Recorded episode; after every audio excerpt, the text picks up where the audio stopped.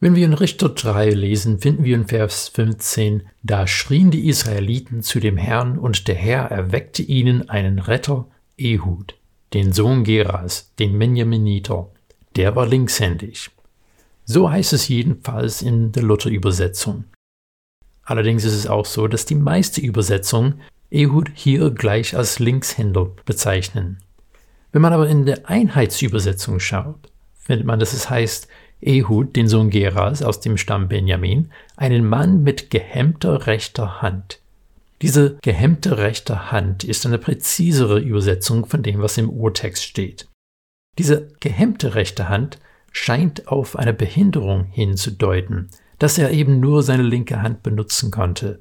Manche denken, dass das einfach bedeutet, er war Linkshänder. Allerdings der Urtext in diesem Bereich ist eigentlich voll Worte, die wir kaum bis gar nicht woanders finden. Wo es dann wirklich schwierig ist, genau zu sagen, was damit gemeint war. Es könnte sein, dass Ehud nur seine linke Hand benutzen konnte. Kann sein, dass er nur ein Linkshänder war. Aber die Beschreibung mit gehemmter rechter Hand finden wir nochmal im Buch Richter, sind die einzige zwei Stellen im Alten Testament, wo wir diese Ausdrucksweise finden. Aber in Richter Kapitel 20, Vers 16 wird diese Bezeichnung für eine Gruppe von 700 besonders fähigen Krieger aus dem Stamm Benjamin. Nun, wenn es 700 besonders fähige Krieger sind, kann man eine Behinderung ausschließen. Obwohl eine andere Ausdrucksweise benutzt wird, kann 1. Chronik 12, 2 hier hilfreich sein. Dort ist die Rede von Kriegern, die in der Lage waren, sowohl ihre rechte wie auch ihre linke Hand zu benutzen. Das sagt, dass die beidhändig waren. Die waren ambidexter. Und es liegt nahe, dass sie so trainiert wurden, auf dass sie beide Hände gleichmäßig gut benutzen konnten. Das hat sie im Kampf viel gefährlicher gemacht, weil die meisten Krieger wussten nur, wie sie gegen einen Rechtshänder kämpfen, da weitaus die meisten Leute Rechtshänder sind. Und bis in jüngster Zeit ist es auch so gewesen, dass wenn jemand Linkshänder war, haben wir häufiger versucht, sie umzuerziehen, dass sie ordentlich die rechte Hand benutzen. Das wird in der Antike bestimmt nicht weniger der Fall gewesen sein. Hier scheint es aber zu sein, dass sie das umgekehrt haben, um diese Kämpfer besonders kriegstüchtig zu machen. Wenn es heißt mit gehemmter rechter Hand, würde das dann bedeuten, nicht, dass die Hand behindert war, sondern dass sie die Hand behindert haben. Die haben die Hand, die rechte Hand, vielleicht eingewickelt, auf das sie die linke Hand benutzen mussten und diese Bewegungs- und Fähigkeiten für die linke Hand entwickelt haben. Und was hat es dann für eine Bedeutung, dass Ehud die linke Hand so benutzen konnte?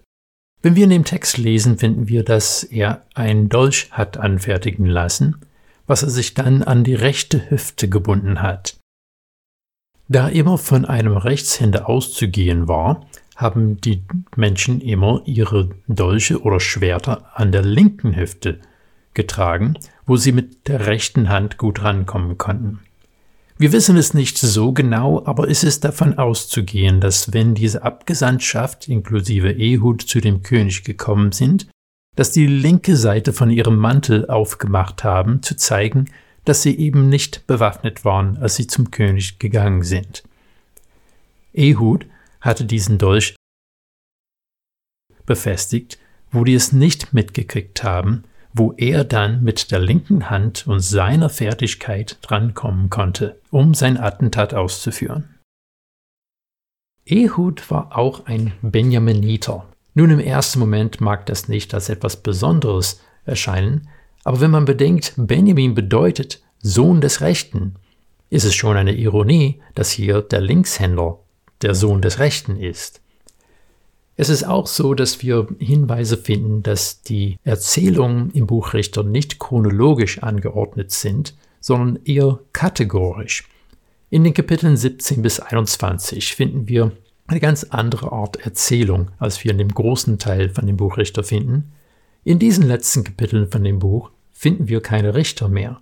Wir finden Geschichten über das Volk Israel, die uns milde gesagt ins Staunen versetzen über ihr Verhalten und ihr Umgang miteinander.